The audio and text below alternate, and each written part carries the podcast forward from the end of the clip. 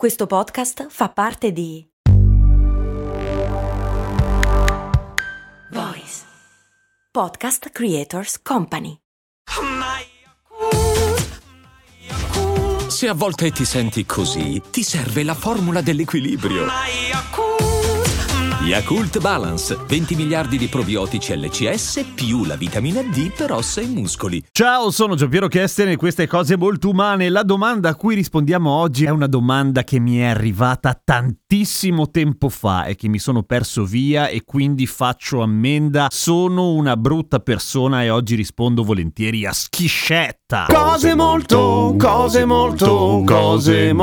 umane.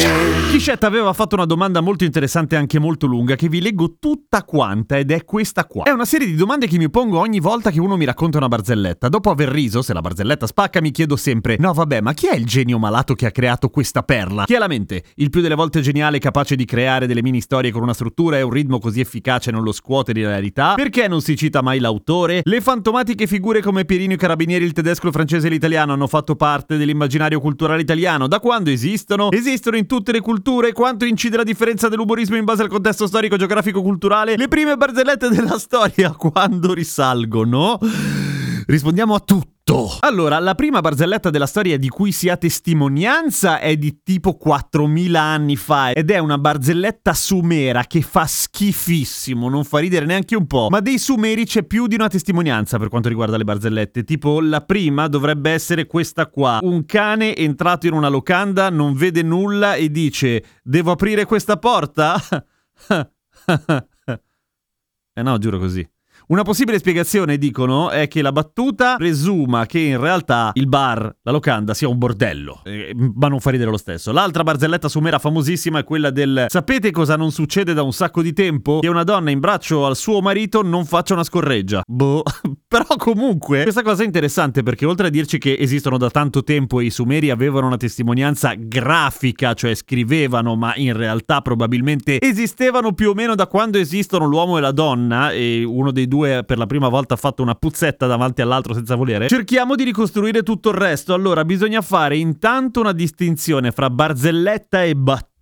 La battuta è quella che si fa senza entrare nella dinamica della comicità, che è complicata e molto interessante, l'abbiamo già toccata una volta, magari la approfondiamo ancora. Senza entrare in quella dinamica, diciamo che la battuta è il guizzo geniale che viene a qualcuno che commenta una situazione appena accaduta nella realtà. La barzelletta è un po' la versione dopata, cioè è la versione un po' col trucco, cioè tu non fai una battuta, tu racconti una situazione in cui si fa una battuta, cioè è un po' come una costruzione artificiale. Vale un po' meno, secondo me, la barzelletta della battuta, ma vabbè, questo sono io. Chi le inventa? Dipende dalle barzellette, sicuramente da quando esistono i libri di barzellette, le raccolte di barzellette tipo Gino Bramieri. Chi le inventa sono i comici, ma le raccolte di barzellette esistono sin dai tempi degli antichi greci e, ahimè sì, facevano cagare anche quelle, ma di brutto. Volete sentirne una? Un uomo dice alla moglie: amore, facciamo l'amore oppure preferisci mangiare? E lei dice: non c'è niente da mangiare. E quindi fanno l'amore.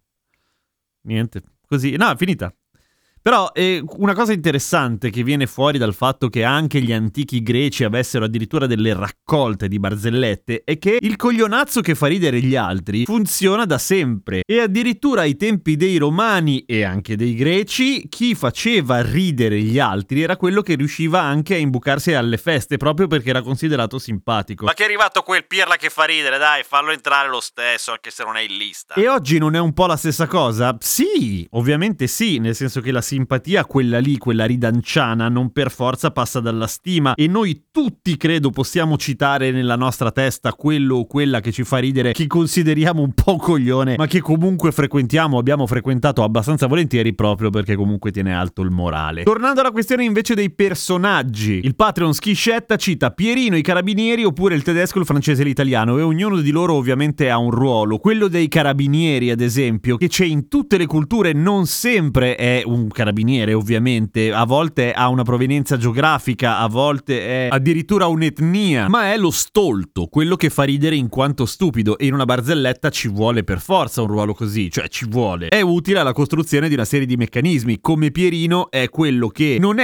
capisce, capisce, ma in un senso distorto e di solito verte verso il pecoreccio. E invece il tedesco, il francese e l'italiano, chi lo sa da quando arrivano, è molto probabile che le caratteristiche dei vari paesi siano state caricaturizzate ancora di più dopo i conflitti mondiali, in cui ovviamente le culture si mischiavano a volte dalla stessa parte, a volte per fare ammazzate, ma ovviamente il ruolo del tedesco, del francese, dell'inglese o sta al cazzo sono comunque caricature che ci servono a mettere in evidenza alcune caratteristiche dell'essere umano e di alcune culture, ovviamente. Quindi il tedesco di solito è quello preciso, quello che però non capisce l'umorismo. Il francese non lo so, l'inglese neanche, so solo il tedesco. Gli antichi greci, anche loro facevano le battute sul tedesco e il francese, che non erano il tedesco e il francese, ma erano abitanti di città-stato intorno ad Atene, per esempio. I tedeschi se la prendono con gli austriaci o coi bavaresi, non lo so. Diciamo che ogni popolo ha il suo sud o il suo nord. I francesi coi belgi, i canadesi con nessuno, perché i canadesi sono brave persone e sono educati. Ma di solito questo tipo di umorismo avviene là dove c'è mescolanza. Per esempio, non lo so per certo, ma non ho dubbi, ad esempio, che, non lo so, nel Canton Ticino si prendano per il culo gli italiani frontalieri, e che i frontalieri o chi vive nel Comasco, che quindi vede arrivare i ticinesi spesso da quella parte, prenderà per il culo i ticinesi. E le battute saranno sempre le stesse: noi siamo disorganizzati, gli svizzeri sono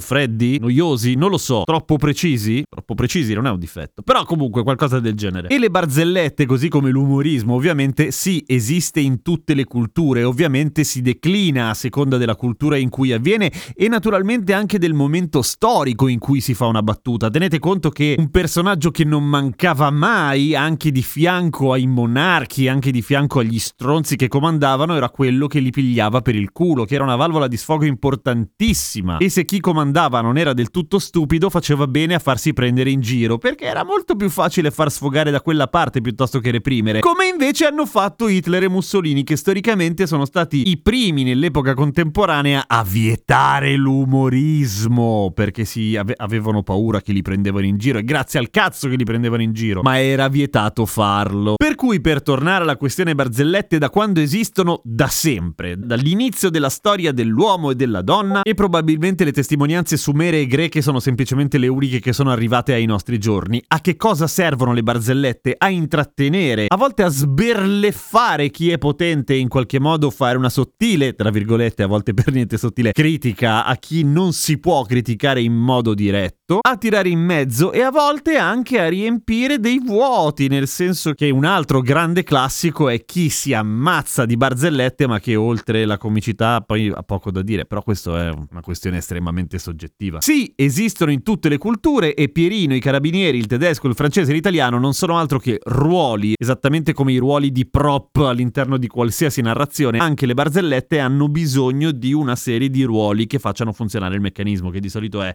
quello furbo, quello stupido, eccetera eccetera. Poi applicato a delle persone che noi nel nostro quotidiano riconosciamo come così, ci fa doppiamente ridere.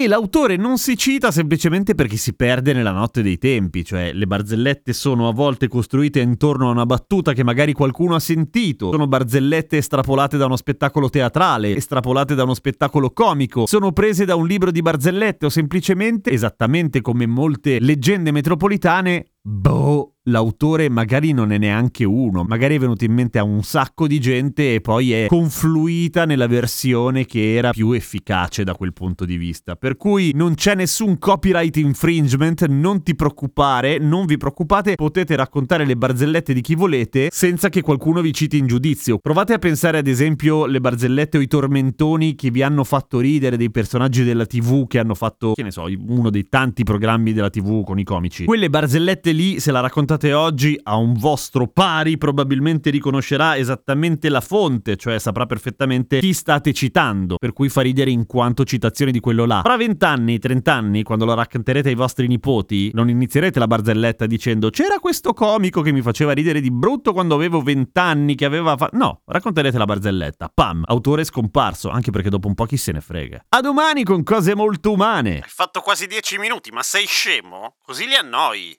Capito, figa, era un sacco di roba. Cosa, cioè, se stringi troppo non si capisce un cazzo. Sì, ma che palle!